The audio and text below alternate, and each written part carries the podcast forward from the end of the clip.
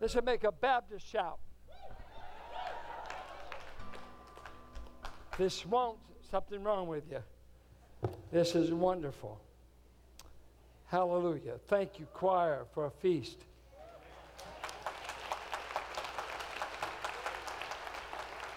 And thank God for these young people that had the courage to go public with their faith.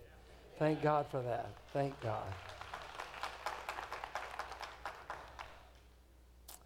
Turn in your Bibles.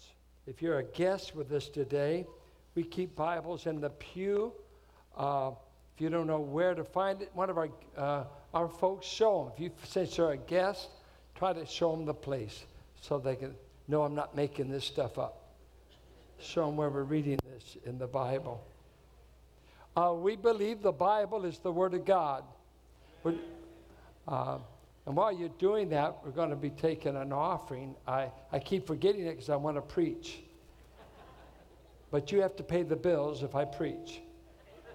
Uh, I told a story. I don't know. Uh, a lot of times, one thing, if you're here and you're a guest and uh, you don't claim to be a believer, Uh, never feel any pressure in this church to give. Uh, this is for believers, for those that uh, love Christ.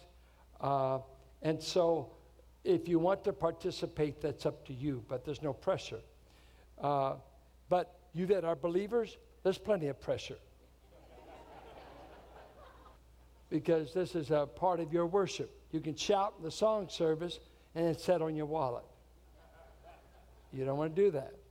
I, I tell the story I told in the first service.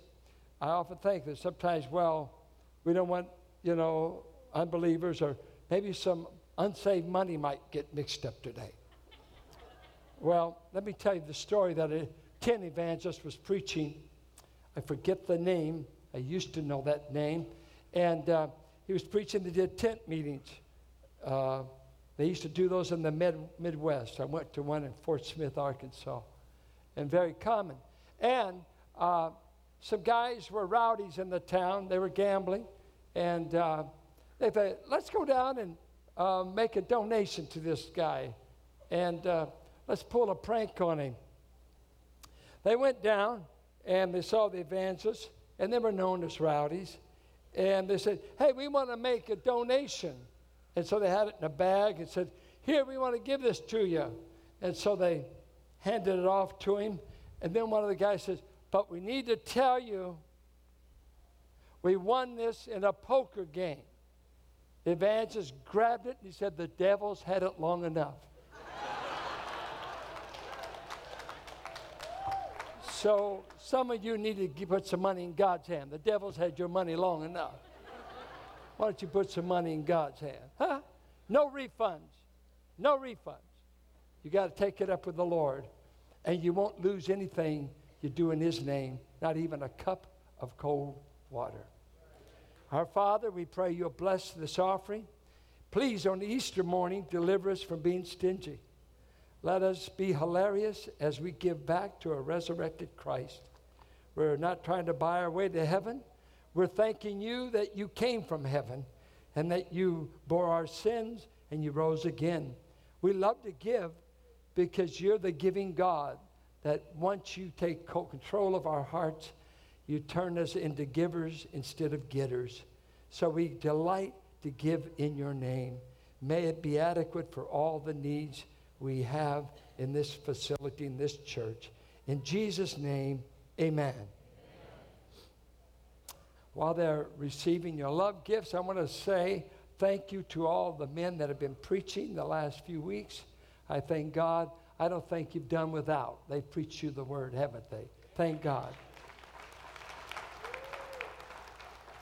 And uh, I thank God for our kind church uh, that has borne with me through five surgeries over the last fifteen years.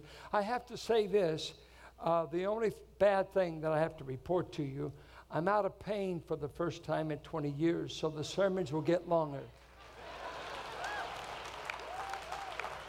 Uh, I've been on Norco, I've been on Valium, tequila, I don't know. Uh, I mean, I've been on anything that could get me out of pain. I, I've been pain, pain city, And I thought I was going to have to leave this church because I couldn't stand up here anymore. I was hurting all the time. And that's why I caused you so much pain. If I'm in pain, you're going to be in pain. But uh, God in His grace, the first time in twenty years, as long as I could remember, after five surgeries, I, I'm not in pain. And so I, I thank God. So uh, we're going to readjust our clocks. And since this is my first time, Deborah put me on a time limit and said, uh-uh, uh-uh. I'll try to obey, but it's good to be back with you. Uh, First Thessalonians chapter four. Uh, the resurrection of Christ changes everything for the believer. Another way you could say it is the gospel of Jesus Christ changes everything. Gospel means the good news. And the good news for us is verse fourteen of this passage.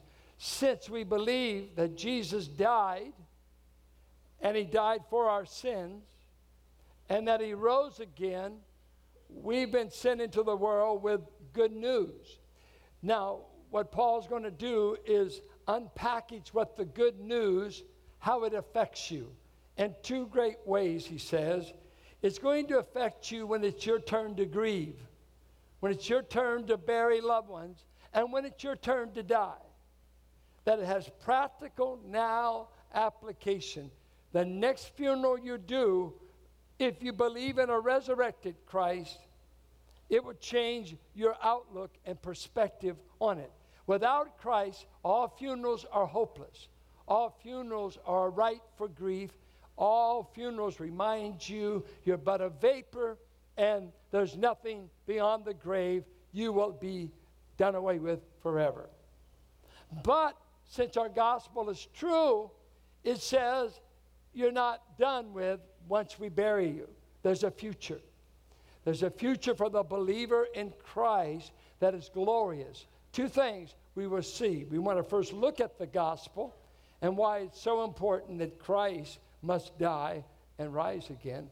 But two, we want to look at what that says about the future of every man, woman, boy, and girl who has put their faith in Jesus Christ.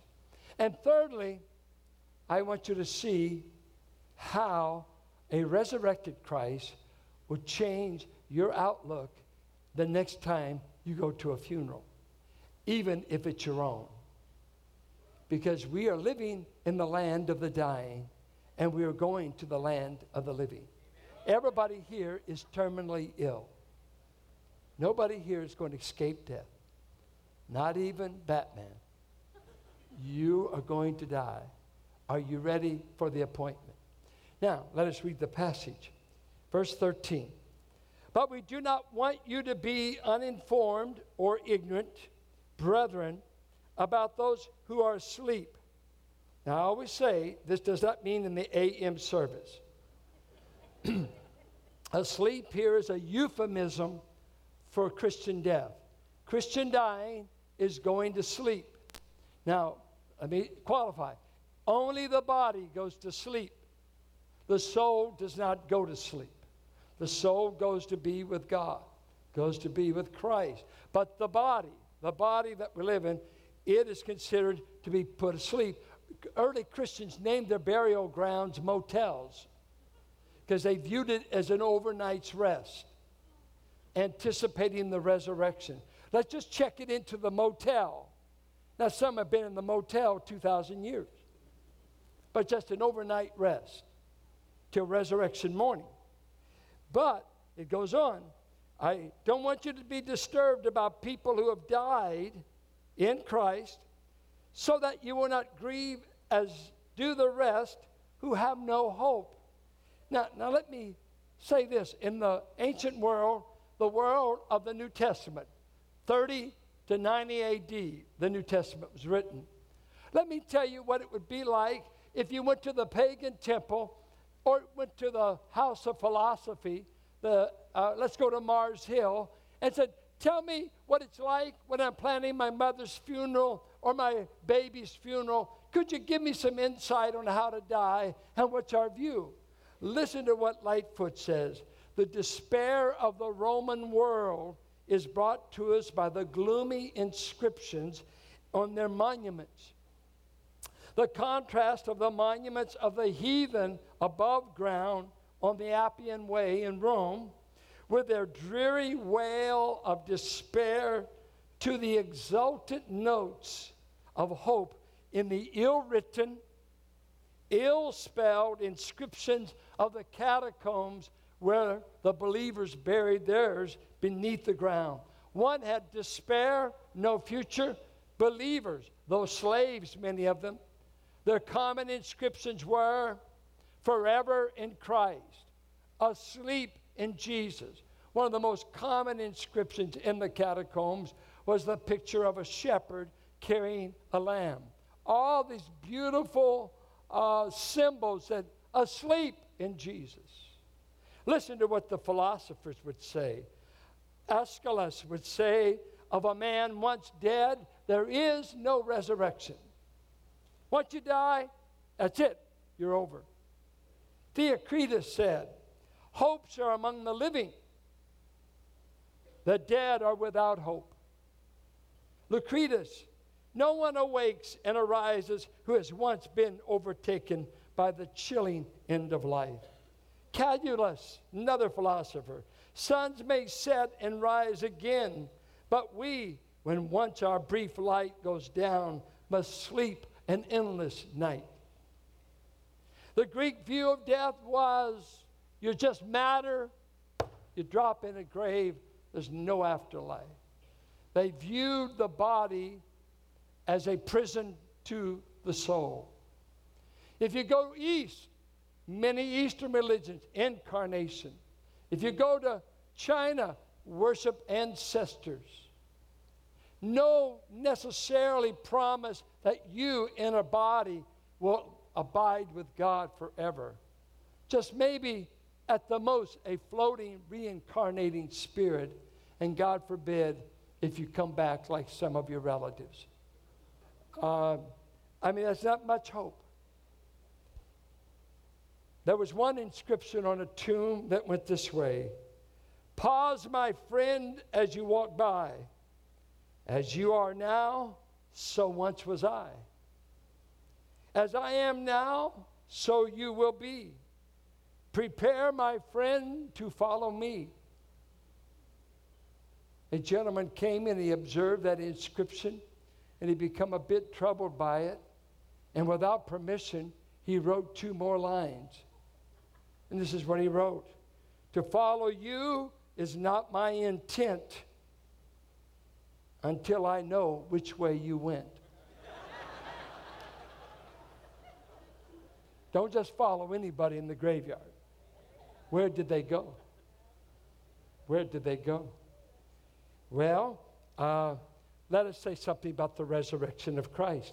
He assumes everything he's going to tell them, that if this is true, since we believe Christ died and rose again, then we offer you all this hope.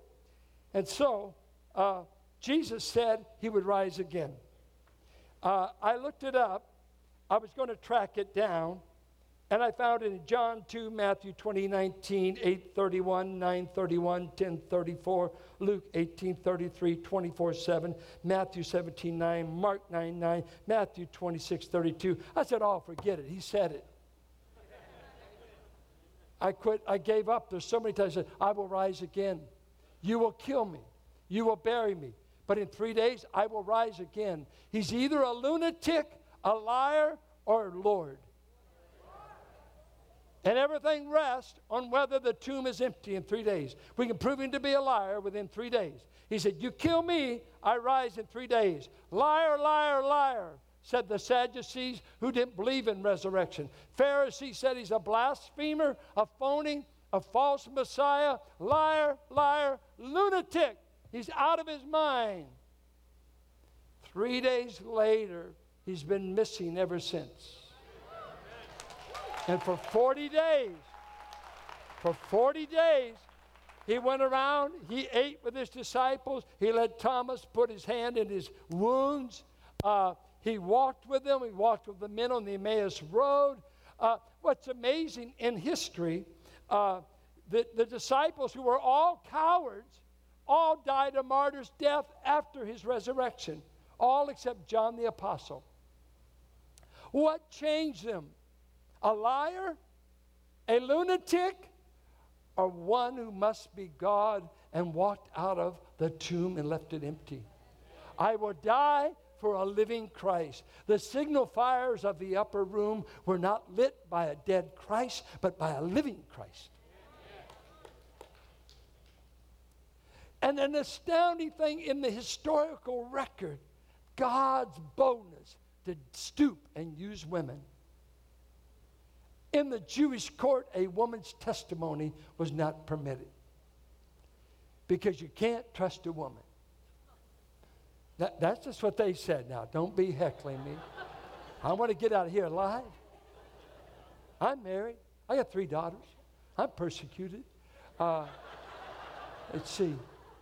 Uh, no, you cannot permit a woman in court. Her testimony's invalid. You know what God did? He made all the first witnesses of the resurrection women. He went right, right, right against. That's what God did for you women. He said the Redeemer will come from a woman. And matter of fact, he won't even need a man's help. Just God and a woman brought a Redeemer. That's a pretty high compliment. Sorry, man, you're out on that. You can't beat that. Try it. Go ahead. You chauvinist.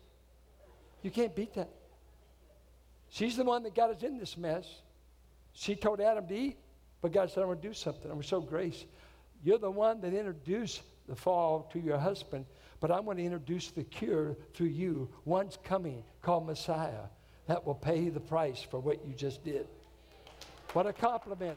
And then when Christ is raised from the dead, Mary Magdalene will be there. Other women met there. They run back and tell the disciples. They said, oh, I don't believe it. I don't believe it. And then Peter and John get in a foot race, and they run there, and Peter runs in, and sure enough, the tomb is empty. And the linen cloth he was wrapped in was folded up neatly. Isn't that something? Jesus decided he'd fold it up, leave it for the guest. I don't need it. I don't need it. So you see, all over the New Testament, it says, Christ died, he rose again. It's not good news if he stays in the tomb. And Paul goes on to tell us, if Christ did not die, we're still in our sins. If Christ did not die and rise again, we are liars and we are false teachers. We need to repent. Quit preaching because you're a liar. You're still in your sins if Christ did not rise again. But he did rise again, and why? Romans one four says that God might show him to be the Son of God. He rose again because Romans four twenty-five says he was delivered up on account of our trespasses, but he was raised again on account of our justification. My justification is sealed at his tomb. I'm right with God based upon an empty tomb. This is Christianity. This is gospel. You have no gospel without a living Christ. You just got a dead lifeguard that can't save anybody. You put all the images you want of the world's greatest lifeguard. I don't care who used to work the pool. Who's alive now? Yeah, our greatest lifeguard died in two thousand eleven. We've never replaced him, so good luck. I get no comfort in a dead lifeguard.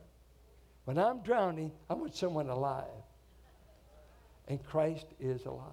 Now, what are the implications of this? The implications, he just starts developing. He unpackages.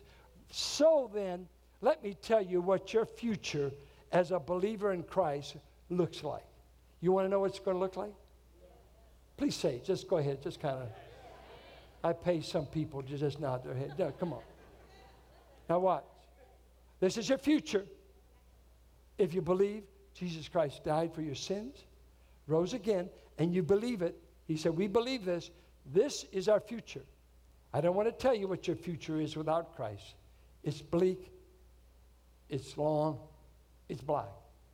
But here it is if you believe in Christ. Watch now. Follow me in your Bible. Verse fifteen. You got a Bible? You follow me? Okay, watch this. For this we say to you by the word of the Lord. God told me to say this, that we who are alive and remain until the coming of the Lord. What do you mean the coming of the Lord?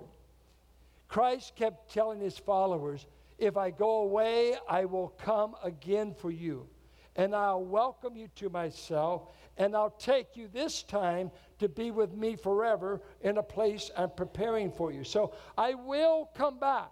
I will. When? I'm not going to tell you. Why? None of your business. Acts one. It's not for you to know the times of the seasons. The Father has put in the Son's heart to come back. Just know I'm coming back. You know, Douglas MacArthur told the Philippines, I'll come back. He just didn't know when. Well, Jesus knows when. He just hasn't told us. So he's coming again. Uh, it's out there. Now watch. And when he comes, the dead, we who are alive when he comes back, we may be a generation that's alive when he, but if that's true, we will not proceed or go ahead of those who have fallen asleep. Okay, here are the folks that have died in Christ. Christ comes, I'm alive right now. So you would think I get a head start. Come on, I'm alive. Hey, some of them have been dead two thousand years. I don't want to be next to a corpse. He said, no, no, no, no, no. He said, you, the living, when I come, will not go ahead of those who've already died. Well, what are you going to do? Watch what he says. For the Lord himself will descend from heaven with a whisper. Do you think the Lord could shout? He could simply say to Lazarus, come forth, and he comes out of the grave. When the Creator shouts, every mountain can be moved in the earth. I don't know how loud it's going to be, but it's going to be loud enough that every dead person in Jesus is going to hear it. That's pretty loud. With the voice of the archangel and with the trumpet of God, and the dead in Christ will rise first. Oh, they will rise first. What do you mean? Well, we buried them at sea. Uh, we, I mean, two thousand-year-old corpses. Skin worms have eaten them. They've turned to dust. Where the body, there can't be a future for the body unless you control all the atoms of the universe. And God will command every atom to come together that makes up a body and glorify it. And he will come and he will shout. And the dead in Christ will rise first. Over two thousand years of people have died in Christ. I think Abraham gets resurrected later, but I don't want to go there now. Then we who are alive and remain will be caught up together with them in the clouds to meet the Lord in the air. And so we shall always be with the Lord. And the word caught up here, when, when the uh, Latin Vulgate was translated, they just took this Greek word and translated it rapture, to be caught up, to be caught away. The Greek word was harpazo. The Latin went to rapture. So we believe people will be raptured. Now, you may not agree with when we think it happens, but if you want the right view, see me. But they are going to be raptured. They are going to be caught up. Boom. And, and just think, this is going to be something. If all of a sudden I was caught up, I can't imagine if my grandmothers, my parents, my two brothers, and my sister, we all rode up together. But just can you imagine you going up through the air? And if God would allow you to see everybody being raptured at one time, all around. Over two thousand years of saints. Wow. And none of them look old. Going to have a glorified body. No pills. No canes. Well, I saw Bob today. No wheelchair. Spencer fighting terrible back. All of this. Adult life. All that will be discarded, and in a moment, out of pain, in a moment, no more death, No more blood in your body. The Spirit will take over the blood and become the animating principle. Worms no longer in the body. Bacteria no longer in the body. In one moment, instantaneous moment, both the dead in Christ whose bodies sleep shall be awakened. They'll be raised up on an elevator, as it were. Get me up on the same level of the living.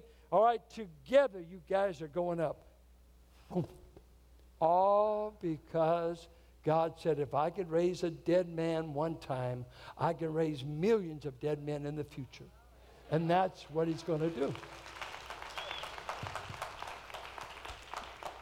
This is glorious. This will make you happy if you think about it. Uh, I have friends dying. See, this doesn't immune us from funerals. This doesn't immune us from sorrows. It's just as hard for Christians on the human emotion side to bury a wife, a child, a mother, a father. On the emotional side, maybe as those that don't know Christ, except, here's the thing. He says, I want you to stop grieving like the, the pagans around you. Uh, they have a hopeless sorrow. They, they, uh, they're wailing. They're going on. Uh, in America, you, you have a wake. Or you say, there's got to be plenty of booze. I can't get through it. You think Jack Daniels can get you over burying your wife? Is that the best America's got? There's no harder assignment in life than to bury people that you love. And if you haven't, you haven't lived long enough, you will. You will. I never thought I could bury my dad, but I did. Far too soon. Far too soon. But I had hope when we put him in the ground. I've got hope today. I'll see him again. We had Barney Aiyot with us, a missionary to New Guinea, outstanding missionary, worked with New Tribes uh, ministry. And it's moving as he described what uh, burial rites uh, and how to deal with the dead happened in New Guinea, where the tribe he worked with, they were close to the equator. And Barney described the story that when a man uh, died, uh, in New Guinea, what they would do, they would put him in the middle of a field. They would put him up on poles, build something to hold his body there. And for a week, uh, they would have warriors on both sides of the corpse that would be in the middle of a field. And for a week, they would shoot arrows over it, shoot arrows to keep demonic spirits away from the corpse. And they would do that. I don't know if they did it at, at night, for they were very terrified of night and demonic spirits. And so they would do this every day for a week and wail. On the final day in the equatorial sun, the corpse was ripe, no embalming fluid. The skin worms and the maggots were throughout. And a warrior would go and plunge his hand into the corpse and take a piece of the heart and eat it to keep the demonic spirits away from their loved one for eternity. When William Carey went to India, seventeen hundreds, he tried to eliminate burning the wife every time a man died, because they'd build their fires to bury, burn the corpse, but the wife always had to die. She could be a young wife, but you must be thrown on the fire. You must die. In Africa, they always kill, in many tribes. They kill the woman. If a man dies before the woman, they assume she poisoned him, so they always kill the widow. Maybe that's where Black Widow came from. They kill her. Didn't do anything. She just has to die. But what did he say? He commanded us in verse eighteen. Therefore, comfort one another with these words. Stop being ignorant. Stop grieving like those who have a hopeless grief. Years ago, uh, we had a young man in this church, Matt Fernandez, went to Fairfield, uh, took his little wife, Robin. Robin was angelic to me. She was just such an innocent girl. Used to ride her bike down to Holy Ghost Hall when she was in about the ninth grade to go to Bible studies. Matt fell in love with her. He's crazy about her. Dad wouldn't let her marry. She was, he was older than her by somewhat, and he just kept holding off. Finally, they got to get married, and uh, they were a delightful couple. Just, you saw innocence, sweetness.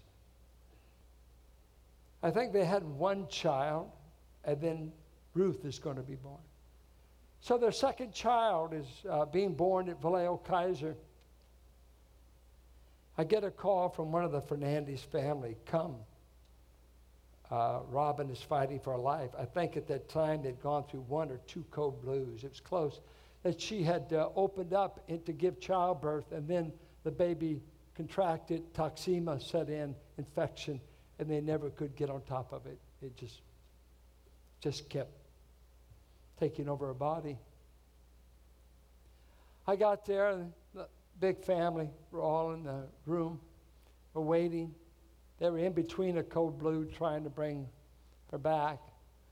Finally, I believe it was the second or third code blue went off, and the doctor finally came and told the family, told Matt, we lost her. She's gone. About twenty-seven, maybe, young.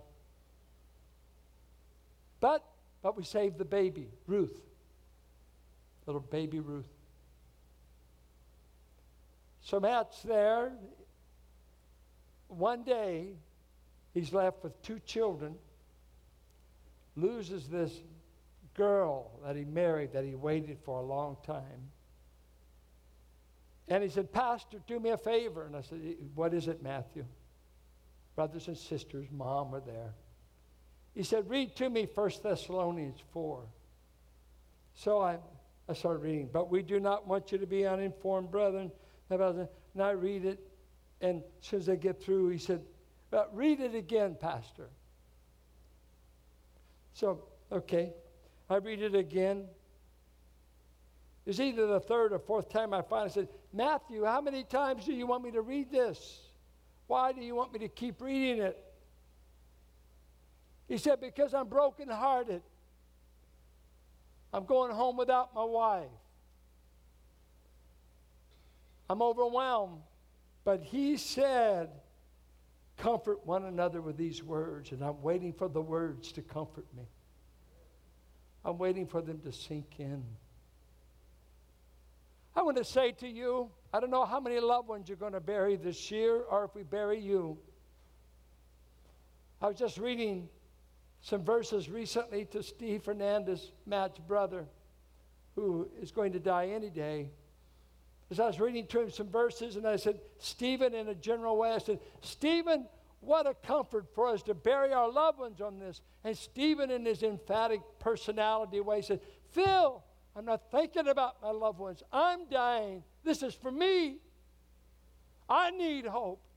I need assurance. Talk to me. I'm not worried about everybody else. It's my turn to die. What would you cling to when it's your time? Believers have clung to the promise here that if I die, my body will only go to sleep to be resurrected.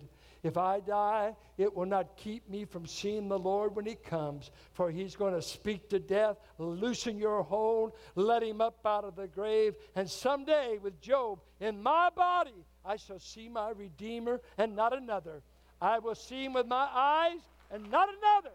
I shall see Christ. Death is not the end. It was Moody who said, told his children when he was dying in his last moments, he said, tomorrow the Chicago Tribune is going to say, Moody dead. And he told his son, Will, don't you believe it, Will, for tomorrow I shall be more alive than I've ever been in my life. For I shall be with the Lord forever and ever and ever. I say to you, If you put your faith in a Christ who died for you, you've got a future guaranteed by his promise. And you've got a medicine for a heart in all of your earthly sorrows, every funeral you don't want to go to, every weeping spell that there seems to be hopeless. As long as there's Jesus, there's always hope. And we offer you Jesus today. If you came here without hope, if you came here gripped by death, I used to be afraid of dying, and I needed to be, for I wasn't prepared to die. You'll never be prepared to live until you're prepared to die. And so today, us brothers will wait for you. We're not a high-pressure church about getting you up front, because we only the Spirit of God can make you want to come, can only make you want Christ. But we will be here. We are Spirit-filled midwives. We sometimes help out on the delivery. We try to give you a word when the Spirit of God is drawing you.